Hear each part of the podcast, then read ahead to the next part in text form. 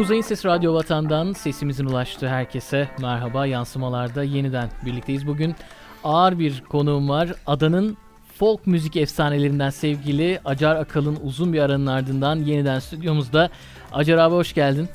Çok teşekkür ederim Muratcığım. Hoş bulduk. Sen nasılsın? Teşekkür ederim. Ben Vallahi de uzadı. iyiydim. Ara uzadı ee, ama ellerin dolu geldin. Evet. E, Dağarcık albümü ya da e, Maxi albümü mü diyelim artık. E, en iyiler albümü mü diyelim. Önümüzde 42 şarkılık 3 parçalı evet. dev bir arşiv var.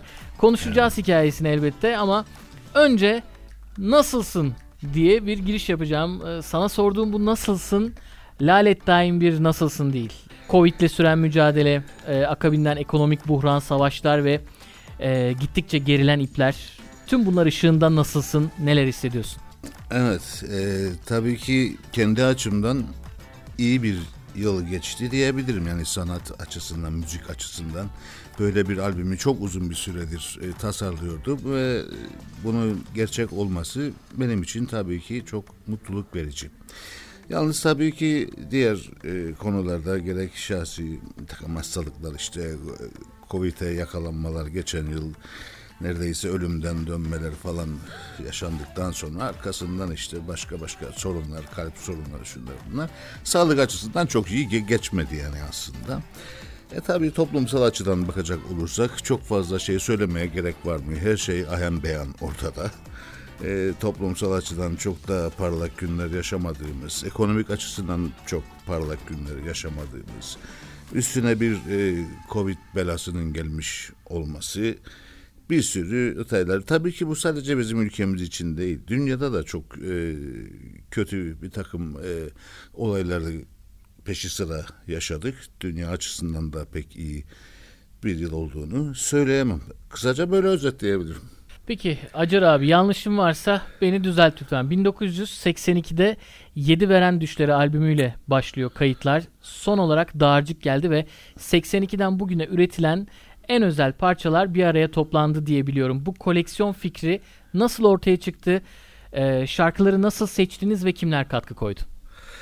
Evet, e, katkı koyanlarla başlayalım önce. Çünkü e, her zaman söylediğin gibi spot ışıklarını benim üzerime tutan e, insanlar onlar, müzisyenler. Burada da önüme açtım ki herhangi birisinin ismini atlamayayım. Gerçekten e, bu albümün arkasında bir müzisyen ordusu var diyebiliriz.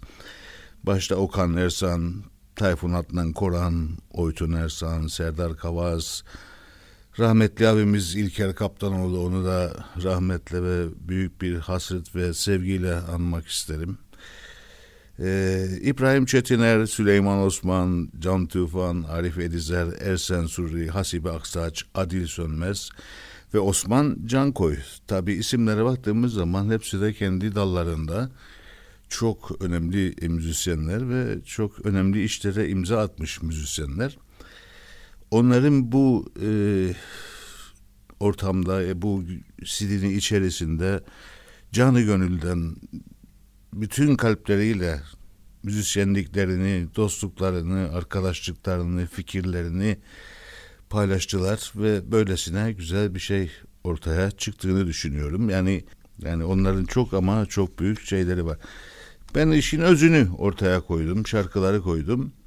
E tabi hep birlikte e, düzenlendiği fikirler hep birlikte oluşturuldu ve böylesine samimi bir şey olmasını istedik. Samimi de bir şey çıktı diye düşünüyorum. Yeni şarkılar 3 ay içinde tüketilip unutulsun diye e, üretiliyor amiyane tabirle. Sen old school müzisyenlerden olduğun için e, evet. bu şarkıların hikayelerini de ben merak ediyorum. Kimi memlekete, kimi evet. sevgiliye, evet. kimi doğaya, kimi insana yazılmış şarkılar. Evet. 42'sinin de farklı öyküleri olduğunu tahmin ediyorum. O kadar e, yormayacağım seni ama yazımı, üretim süreci ve öne çıkan birkaç parçanın nasıl var olduğunu da paylaşalım isterim. Evet yani e, şimdi her şeyden önce bana bunu gençler aynı zamanda ben gitar hocalığı da yapıyorum yıllardır. E, öğrencilerim değil dostlarım diyorum onlara. Gelip gidiyorlar. Paylaşıyoruz, hasbihal ediyoruz. Çünkü gönülden gönüle bir yol bulamazsak hiçbir bilginin kalıcı olmayacağına inanırım ben. Önce gönülden gönüle bir bağ kuruyoruz onlarla. Onlara da hep söylediğim gibi ya da yeni şarkı e, yazma niyetinde olan diğer arkadaşlara da e, söylediğim gibi belki soruna cevap olur diye. Eğer bir anlatacak bir hikayeniz yoksa hiçbir şarkıya başlamayın. Boşuna olmuş olur. Şarkı olsun diye olur. Bir yaşanmışlıktan ya da içinize acılar bırakmış bir aşktan ya da toplumsal olaydan, herhangi bir şeyden, bazen okuduğunuz bir romandan, bazen izlediğiniz bir filmden, bazen güneşin batışından, bazen doğuşundan. Yani onun anlatacak bir hikayeniz yani derdiniz olması lazım. Bir derdinizi anlatmanız lazım. Bir şey olması lazım. Aksi takdirde e, yapılacak olan ya da ben o tarzda bir müzisyen değilim. Olmadım hiçbir zaman. Bir şarkıcık olsun. Yani şarkılar la minör, re minör ve mi majör değildir. Şarkılar önce hikayedir. Hikayenizin olması lazım. Ve o hikayeyi nasıl anlattığınız çok önemli ve ne tür bir müzikle yazılan sözler iç içe geçip e, buluşmasını istersiniz. Yani biçimlendirmek çünkü sanat dediğimiz şey öz ve biçim ilişkisidir. Özü ortaya koyarız ama onu e, biçimlendirmek de ayrı bir marifet işi bence. Ee, birkaç tane parçanın hikayesini falan dedin mesela. Öğlen uykusu. Şimdi burada okuyorum. Öğlen uykusu diye bir şey var. Burada gerçekten öğlen uykusuna yattım. Garip garip rüyalar gördüm. Ee, ondan sonra kalktığım zaman e, melodi aklımda dönüyordu bir melodi. Genelde öyle olur. Oturup hemen başladım ve birkaç gün içerisinde işte öğle uykusunda ne yaşamışsam onu yazdım. Yani e, başka mesela şeyler e, hiç verdiğimiz şarkılar var mesela. Kara mizah olanları vardır. Mağarada Kral gibi. E, tam bir rap türünde olmasa bile rap'a yakın e, günümüzün bazı e, politik mevzilenmeleriyle biraz dalga geçen kara mizah da diyebiliriz. O tür şeyler var. Mesela Beşey'de öyle bir şeydir. O da bir kara mizahtır. E, Gassal şarkısı vardır. Gassal mesela e, çoğu soruyor ne demek Gassal diye. Gassal e, bizim Kıbrısların tabiriyle ölüyücü yani ölü yıkayıcısına Gassal denir. Ben de Gassal diye bir şarkı yaptım. Bunun da düşüncesinde mantığında şu var mesela e, eninde sonunda hepimiz Gassal'a gideceğiz. Evet. Bu yani kısacası. Ve daha bir sürü e, şairlerin mesela e, şiirlerinden yaptıklarım var. Örneğin Orhan Veli'nin Nazım Hikmet'in mesela çok enteresandır. Bugüne kadar ben e, 50 yıl aşkın bir süredir şarkı yapıyorum, şarkı yazıyorum. Acayip bir Nazım Hikmet hayranıyım. Çok Nazım Hikmet okudum bugüne kadar. Diğer şairleri de okuduğum gibi ama en çok onu. Diğer şairlerden şarkılar yaptım ama her ne halse Nazım Hikmet'ten hiçbir e, şarkı bugüne kadar e, yapmamıştım onun şiirinden. Belki de korkudan. Yani hakkını veremeyeceğim düşüncesiyle. Çünkü benim gözümde benim değil zaten. Bütün dünyanın gözünde çok önemli bir şair. Ve Japon balıkçısı diye bir e, şiirini ilk defa şarkılaştırdım Nazım'ın. Onun hikayesi de enteresandır. Ee, şarkı hikayeleri konusunda son olarak bunu da anlatayım istersen. 1953 yılında e, Kore Savaşı'ndan sonra sanırım Vietnam mı Kore mi şimdi karıştık. 1953 yılında Amerika hidrojen bombasını denemek ister ve bunu Pasifik Okyanusu'nda yapmaya karar verir. E, Pasifik Okyanusu'na hidrojen bombası atılır. Ve Pasifik Okyanusu'nda e, seyretmekte olan Japon balıkçıları bundan etki altında kalırlar. Ve hidrojen bombası böyle aniden öldüren bir şey de değil. Yavaş yavaş öldüren bir şey. Eriyerek, çürüyerek, etleri yanarak falan ölüm gerçekleşir. Ve Japon balıkçıları buna maruz kaldılar o dönemde. 53 yılında. Nazi Hikmet de o Japon yani buna maruz kalan Japon balıkçılarının arkadaşlarından bunu dinledi bu hikayeyi ve bu şiiri yazdı. Ben de e, şarkının başına Nazım Hikmet'in kendi sesinden açılışını yaparak şarkıya öyle girdim. Bu hikayesi de böyle. Peki e, albümle ilgili elbette babanız Mustafa Akalın'ı anmadan geçemeyeceğiz. Kesinlikle. E, ben e, kendisiyle ilgili de e, birkaç kelam etmenizi isteyeceğim. Nasıl bir adamdı ve e, müzikle ilişkisi nasıldı? Evet. Şimdi babam her şeyden önce bir yayıncıydı, bir radyocuydu. Yani Bayrak Radyosu'nun kurucularından birisidir babam. Daha önce e, 60'da kurulmuş olan Cumhuriyet'te var olan CBC yani Rum Türk karışık yaptıkları şimdi herhalde RIK olarak anılır. Bilmiyorum. Orada çalışmaya başlar birkaç Türk arkadaşıyla beraber. Hatta orada da işte cuma geceleri filan sadece Türkçe yayın yapılırdı ve babam orada hiç unutmam benim çocukluğuma denk gelir. Kaptan Pakkoş isminde bir e, çocuk tiyatrosu gibi karikatür yani kartun filmi seslendirirdi. Beş ayrı sesi hepsini de babam seslendirirdi ama ben onları farklı farklı insanlarmış gibi sadece babam Kaptan Pakkoş'u seslendirirmiş gibi çocukça onu dinlerdim. Yani bu radyo stüdyolarında olmak benim evimde olmak gibi bir şeydir. Bak televizyon o kadar sevmem yani. Hiç pek e, barışmadım televizyon ama radyo bambaşka bir şey. Yani baba mesleğindendir herhalde. Çok küçük yaşlarımdaydım. Yani bu kokuyu aldım da. E, babam nasıl birisiydi? Babam e, çok titiz birisiydi. Yaptığı işe çok kıymet veren, yediği saat belli, kalktığı saat belli, e, akşam üzeri beş çayı, işte saat on birde filan. Yani böyle bir İngiliz centilmenliği deriz ya o havada yetişmiş. Belki de yani e, İngiliz döneminde yani Kıbrıs'taki İngiliz döneminde onlar genç durumdaydılar. Ondan etkilenmiştiler. Çünkü o nesil gerçekten bir başkaydı. Sadece benim babam değil. Kadını, erkeği de birbirlerine saygıları, hürmetleri e, ve bir aile ortamında yani birbirlerini çekememezliği bırak birbirlerine nasıl e, destek olacaklar diye düşünen bir nesildi. Çok e, sevgi ve saygı duyarlardı birbirlerine karşı. O yüzden benim babam değil o nesil insanlarının genel özelliğiydi. Bu özellikle bu gentlemanlik meselesi çok e, önemliydi.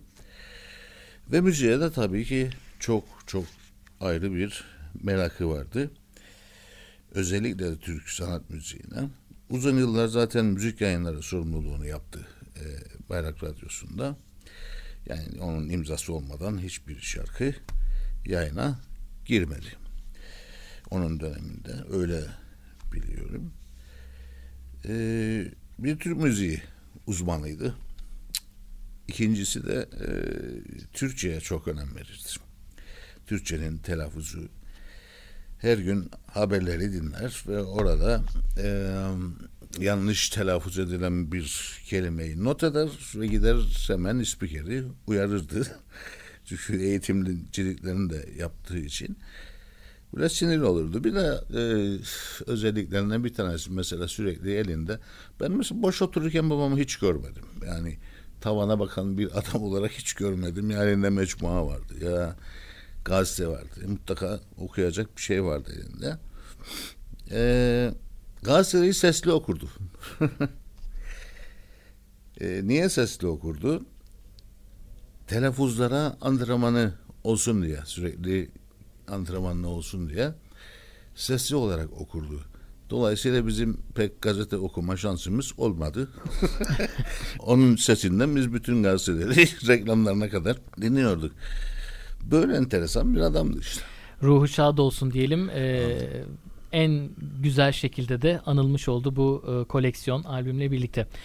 hayatın her alanındaki hızlı dönüşüm e, sanatın çehresini de bir anlamda değiştiriyor. E, siz dönemin folk rock kültürünü şarkılarınıza yansıtıp Kıbrıs tüten notalarla dinleyicilerinize ulaşmış bir müzisyensiniz. Değişimin ne kadarını kariyerinize yansıttınız? Nerede dur dediniz? Şimdi değişimin teknolojik kısmını tabii ki hayatıma katmak durumunda kaldım. Aksi takdirde hiçbir şey üretemez durumda kalıyorsunuz. Yani ortaya böyle bir şey çıkmaz yani teknolojiyi kullanmadan. Çünkü bizim dönemimizden kalma e, analog e, kayıtlar ve stüdyolar artık yok. Öyle şey. Herkes kendi evinde yapabilecek durumlara gelmişti. Teknolojik olarak tabii ki e, iki seçeneğim vardı açıkçası. Düşündüm de çok da düşündüm. Birinci seçenek e, bu teknolojiyi öğrenip onun içerisine girip oradan üretimlerimi sağlamak.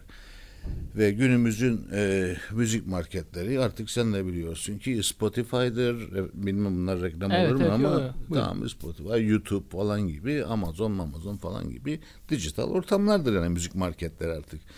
Gidip böyle madde olarak elimizde tutacağımız herhangi bir şey kalmadı. Yani insan parasını bile artık kompütörde görür. yani o hayal bile aklımızdan gitti. Hani paraları atıp yatağın üstüne. o hayal bitti öyle bir şey evet. kuramazsın artık yani. Yani madde olarak elimizde tutma meselesi ortadan kalktı. Olay tabii ki bunu kullandım yani bu yenilikleri. Çünkü ikinci bir seçenek de şeydi. Ee, Aşık Veysel gibi sazın elinde kendi kendine çalıp söylersin yani. doğru doğru. Başka bir şey yoktu. Ama ben bunları duyurma, duyurmak istediğim için e, teknoloji kısmını hayatımın içerisine aldım ama tabii ki e, duygusal olarak çok dur dediğim noktalar var. Çok dur dediğim noktalar var. Yani kendi kişiliğimden hiçbir zaman ödün vermeden bunları yapabilmekti marifet. Aksi takdirde onun hiçbir marifeti olmaz. Diğerlerine benzerdim. Sadece onlardan bir tane daha fazla olurdu. Hepsi o kadar. Şarkı yazmaya devam ediyor musun Acar abi? Burada e, çok önemli müzisyenler ağırladık. Zaman zaman gıyabınızda size sevgilerini, saygılarını da ilettiler. E, birçoğuna müzik sevgisini, üretmenin güzelliğini aşıladığınızı da duydum e, bu stüdyolarda. E, hala üretiyor, hala yeni müzisyenler keşfedip yol gösteriyor musunuz? Yoksa bir nadas ve sakinlik dönemi içerisinde misiniz? Nadas ve sakinlik dönemine girmek isterim. Çok isterim. Ama maalesef ben de nereden geldiğini bilmediğim gönül denilen bir yer var ya işte o neredeyse o gönül bırakmıyor abi. Yani üretiyor. Kafada üretiyor. Başka şeyler yani durmuyor. Benim bütün istediğim yani kontakı kapatamıyorsun abi. Anlıyorum. Gündemden konuşalım. Ee, göç hareketleri ve bunların büyük bir bölümünün yasa dışı yollardan yapılması, insani dramların yanı sıra ekonomik ve kültürel de birçok sorunu beraberinde getiriyor. Sence bu iş nereye gider ve oldu ya sana sordular ne yapmalı diye önerilerin ne olurdu? Yani e, ben gidişatı hiç hiç iyi görmüyorum Burak. Yani dünya açısından, ekolojik denge açısından, e, insanların birbirine olan duyarlılığı, yardımseverliği, bazı hasletler içimizde birikmiş var olan hatta ve hatta hani o bildiğimiz e, Türk insanının, o Anadolu insanının o saf duygulardan, o hasletlerinin şehirlere aktığı yılları hayal etmek falan filan artık bunlar sanki böyle çok gerilerde kalmış gibi ve sanki e, bilmiyorum insanoğlu yani binaları dikiyor dikiyor ondan sonra da her yıl daha sıcak oluyor diye şikayet ediyor. Hiç bunu anlamış değilim. E dikme o binaları yapma. Bir de dönüp onun şikayetini yapıyorlar. Çok garip bir dünyada. Yani dünyamız öyle bir yere gitti ki her şey para. Her şey para. Daha çok, daha çok, daha çok, daha çok. Neyin daha çok? En de sonunda bize kalacak olan bu şarkıda da söylediğim gibi bir şarkıda iki buçuk metre kare yani. O da boyuna bağlı. Belki iki metredir. Belki bir buçuk. Yani bunları düşünmeden sanki hiç ölümsüzmüş gibi yaşayıp gidecekmiş gibi hep daha çokunu, daha çokunu, daha çoğunu yaşıyoruz. Bu nasıl bir şeydi? Bunu benim aklım, beynim bir türlü almadı ve almayacak da Burak. Yani bu hiç iyi bir şey değil Burak gidişatımız. Abi bu aralar neler izliyorsun? Takip ettiğin dizilerden, filmlerden, okuduğun kitaplardan bahsedelim biraz da. İyi olanlardan e, ya da seni hayal kırıklığına uğratanlardan da konuşabiliriz. Aklına ilk hangileri geliyor? Vallahi ilk aklıma gelen şimdi sen sorar. Yani sesli düşünüyorum. Ben e, birazcık tarihe meraklıyım. Ve, e, uzun zamandır okumak istediğim ama oku, okuyamadığım kitabı aldım onu okurum şimdi. İlber Ortaylı'nın Atatürk kitabı. Çünkü ben inanırım ki en az bildiğimiz lider Atatürk'tür. Ona inanırım. Bunun dışında gerçek bir tarihçiliğin gözüyle e, okumaktayım şu anda ve büyük bir keyifle okumaktayım. Oradan bir anekdot İlber Ortaylı'dan madem ki öyle bu, bu kitabında. Bir ünlü şu anda tabii ismini hatırlayamayacağım. Ünlü Fransız bir e, düşünüre milletvekiline sormuşlar. Yani uzaylılar gelse ense yeryüzüne ve size sorsalar ki yani insanlık olarak parlak neyiniz var sizin bize göstereceğiniz? Yani uzaylıları şaşırtacaksın. Öyle güzel bir şey yaptık. Beethoven'in 9. senfonisi var ya demiş. Onu gösterirdim. Yani beni çok etkiledi bu cevap. İnsanoğlunun uzaylıya gösterebileceği ya 9. senfonidir ya da Mozart'ın 40. senfonisidir ya da Michelangelo'nun heykelidir ya da Da Vinci'nin freskidir. Yani bir sanat eseridir gene sunacağımız sonunda. Burada da sanatın gücünü yani Atatürk'ü anlatırken adam araya soktuğu anekdota bak. Ne kadar büyük bir e, dünyayı ve bir görüşü, bir bakış açısını ortaya koymuş. Peki abi e, bir günün nasıl geçiyor diye sormak istiyorum. Günlük rutinlerin nelerdir? Evet. E, bir kere kalktığımı Nescafe yaparım? Herkes gibi yani çok farklı bir e, durumum yok aslında benim. Bu aralar e, bana fasting diye bir şey önerdiler. Onu uygulamaktayım. 16 saat aç kalma gibi bir e, durum. Bunu da araştırdıktan sonra bayağı faydalı bir şey olduğunu gördüm. Bir de baktım ki tansiyonum düşmeye başladı. Kendimi daha şey hissetmeye başladım. Kilo vermeye başladım falan derken onu sürdürüyorum bir kere. Böyle bir rutinim var. Yani bu fasting yeme saatime falan e, dikkat eder oldum son birkaç aydır hiç etmezken. E, böyle bir rutinden bahsedelim. Diğer e, rutinlerinden şey um, bir genel dünyadaki haberler böyle şöyle bir göz atarım yani hani kaçırmış öyle çok önemli bir şey olur da hani biz e, kaçırmış olmayayım diye. E, bir de büyük bir e, heyecanla böyle yeni müzisyenlerin müziklerini dinleme. Bu tabii dünyadan da olabilir, başka birden de olur. Geçenlerde mesela Bulgaristan'dan bir şey buldum böyle. Bir ovanın içinde çalar söyler üç tane kız. Öyle bayıldım, öyle bir zevk olduk. Yani her şey. Ve daha fazla ben baskerleri dinlerim. Basker dediğim yani sokak çalgıcıları.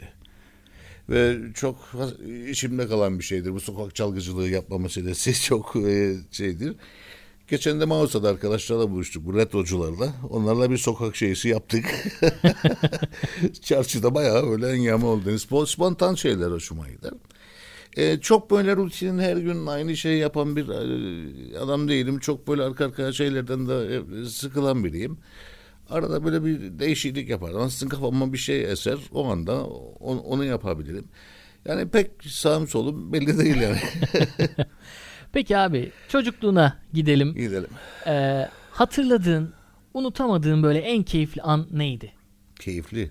Babam o zamanlar sigara içerdi tabii. Bıraktı sonradan da. O zamanlar sigara içerdi. Ben 2-3 yaşlarında.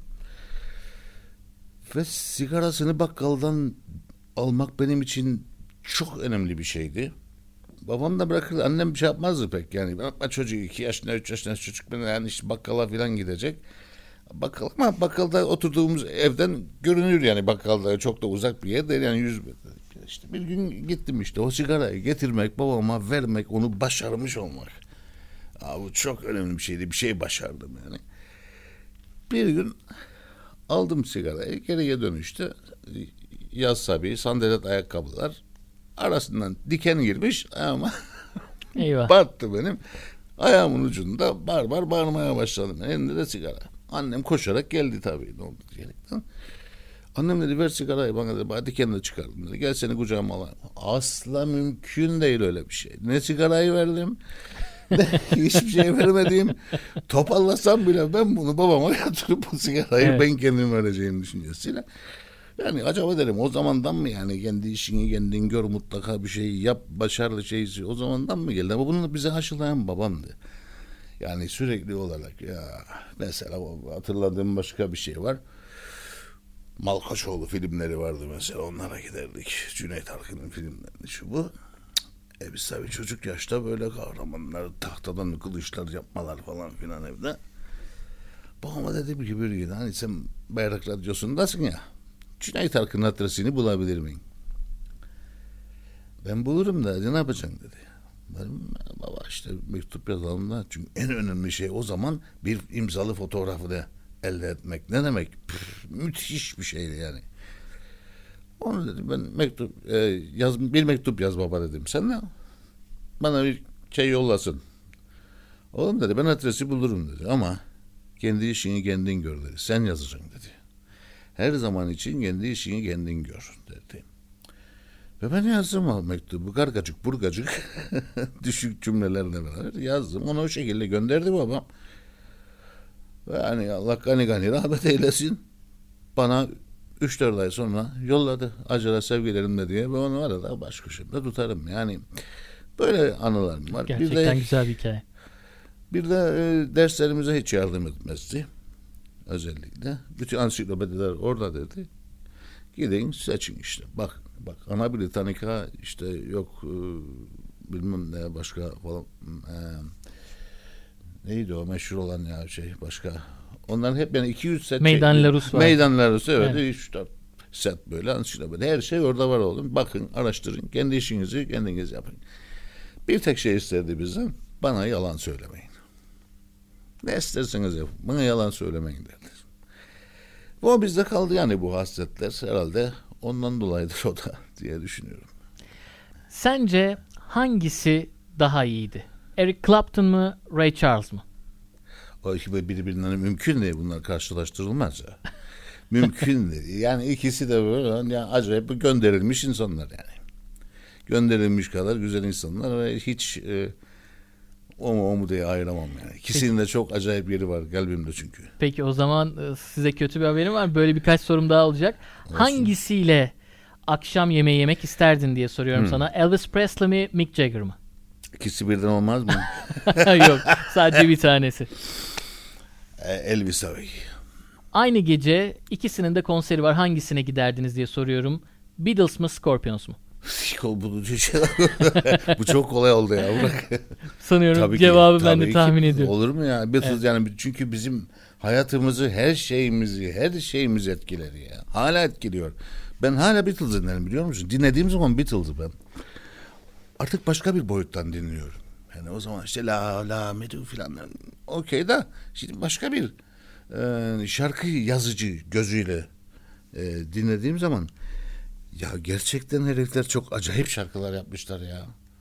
Yani sözlerini, o müzikleri, o müziğin üzerine oturuş şekillerini, söyleme tarzları inanılmaz bir şey yani. Yani biliyorsun ki e, dünya sekiz şiddetinde deprem geçirdi yani. Beatles'ın yaptığı sadece müzik açısından bakamayız ona. Scorpion belki güzel 3-5 tane şarkı yapmıştır. Yani tamam okey de. Beatles döneminde işçi partisi ilk defa seçim kazandı yahut. İngiltere'de böyle bir şey olur mu? evet. Yani sosyal olayları, politik olayları, dünyadaki gelişmeleri. Yani saçımız biraz uzasa Beatles oldun yani bir kez saçını derlerdi. Beatles oldum. İlk dönemi var. E, çıkış yaptığı rock and roll ha. tarzında.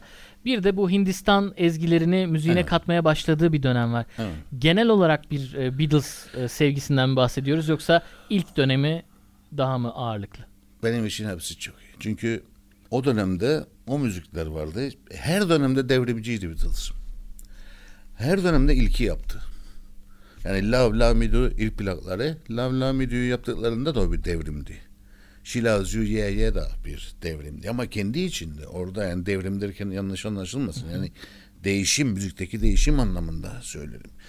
Ayrıca o Hindistan döneminden sonra yani Sgt. Paper, Lonely Heart falan filan meselelerine geldiğimizde de orada başka bir kapı. Onlar da zaten aydınlanma yaşadılar. Ve onlar yaşadıkları Hindistan'daki aydınlanmayı bizlere aktarış biçimleriydi o. O da yeni bir şeydi. O Hare Krishna'lar onun arkasından Carlos Santana'nın e, Mahavishnu Orkestra'nın kurulması, John McLaughlin'la beraber yapmaları falan hep bunların etkileşiminden. Ama işlerinde en çok e, bu işe Hindistan'da belki de guruluğa kadar giden bir durum var. E, George Harrison daha fazla şey yapmıştı. Hatta sitar mitar kullanmıştı şeylerinin parçaların içerisinde. Peki abi e, şöyle bir soru sorayım o zaman. Hangisi senin için gerçek bir ikondu? Maradona mı yoksa Michael Jackson mı? Maradona. Tabii ki Michael Jackson'dı ama Maradona'nın yeri bende başka. Çünkü Maradona'nın öldüğü gün ben şöyle bir paylaşım yaptım. Resmini koydum. Demek ki uzaylılar da ölürmüş. Onu yazdım. Uzaylı yani. Peki bu noktada şuna geçelim. Futbolla aranız nasıl? Hangi, Çok iyi. hangi takım tutuyorsunuz? Çok iyi. Fenerbahçe. Bu sene gayet iyi bir e, ivme Çok. yakaladı. E, e, ilk defa 9 seneden sonra artık yani bütün diğer takımların taraftarı da bize karşı biraz şey olsunlar. ilk defa olarak böyle bir şey olur. Basketbolda da e, gayet iyi. E, Avrupa'da 4 e, de 4 galibiyet galiba. Şimdi yine tabii bu işler belli olmaz. Takip ediyor musun sürekli? Tabii canım. Tabii ben zaten gitara müziğe e, aşık olmadan ben futbol topuyla yatardım. Onun kokusunu duyar, onunla beraber uyurdum. Onunla beraber yatardım. Yani acayip şekilde ben futbola çok e, meraklı birisiyim. Yalnız futbola değil. Yani pardon. Tenis, basket, e, atletizm yani tüm O spor dallarında büyük merakım var. Gerçi e, aldığım donelerden vereceğiniz cevabı tahmin ediyorum ama bir soru da ben kendim eklemiş olayım. Tabii. E, Messi mi Cristiano Ronaldo mu? Ya Messi tabii ki. Bak şimdi yaşı ilerlediği için e, Ronaldo e, geçen akşam izledim Tottenham maçında yedekte otururdu ve hiç de suratı e, iyi bir surat değildi. Ama o yaşta Messi oynayabilir. Göreceğiz. Hangisiyle dünyayı gezmek daha güzel olurdu? Ayhan Sicimoğlu mu, İlber Ortaylı mı diyeceğim ama sanıyorum bunun da cevabını İlber biraz Ortaylı önce tabii verdiniz. ki, Tabii. En iyi hangi yemeği yaparsın abi? Ve sadece tek bir yemekle ömrünü geçirmen gerekse bu hangisi olur? Ben iyi yemek yaparım. Her yemeği de yaparım yani. Yapabilirim. Ha yapar mıyım başka bir şey. Evet. Yapabilirim ama. Yapabilirim. Yaptığım zamanlar çok iyi yaparım. Çünkü e, benim annem ev idaresi öğretmeniydi. Yemek yapmayı, tatlı yapmayı, börek yapmayı öğretirdi çocuklara.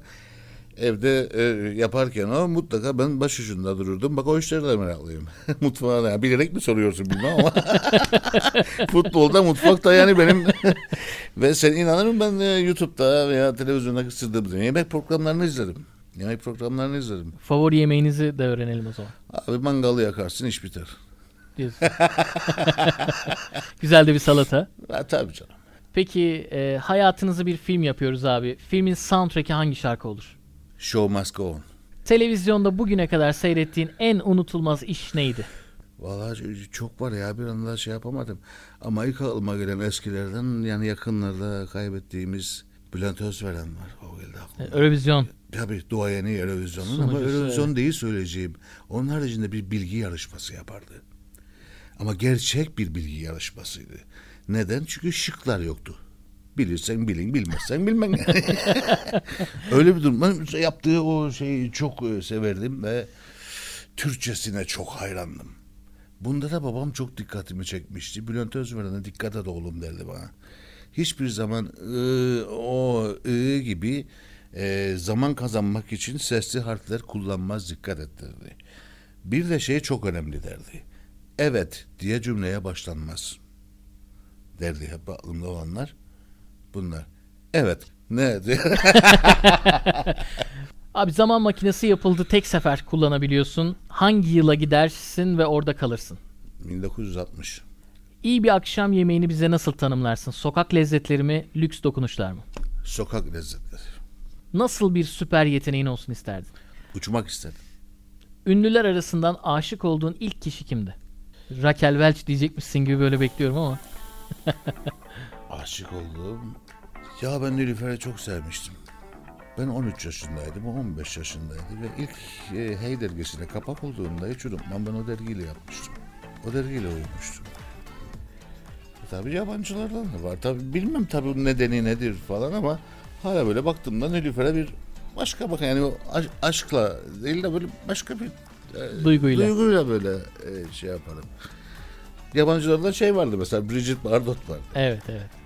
Peki abi e, son sorum sana ait veya alıntı da olabilir. Sevdiğin, katıldığın bir özdeyişle bitirin.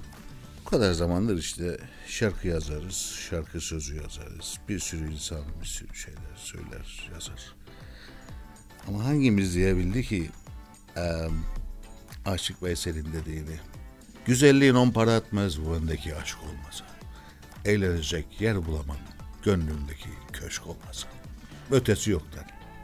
Bugün ada müziğine yaptığı şarkılar yetiştirdiği müzisyenlerle büyük bir değer katan sevgili Acar Akalın bizlerleydi. Abi iyi ki geldin. E, çok teşekkür ediyorum. Burak çok memnun kaldım. Çok sağ ol.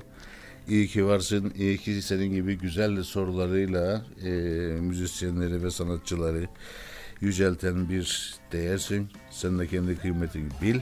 Çok teşekkür ederim. ben özellikle sana teşekkür etmek istiyorum. Ee, seninle program yapmak her zaman çok büyük bir keyif. Son olarak bunu söylemiş olayım. Dağarcık albümüne tüm dijital platformlardan ulaşabileceğinizi de hatırlatarak bitirelim. Haftaya yeni bir programla yeniden birlikte olacağız. Hoşçakalın.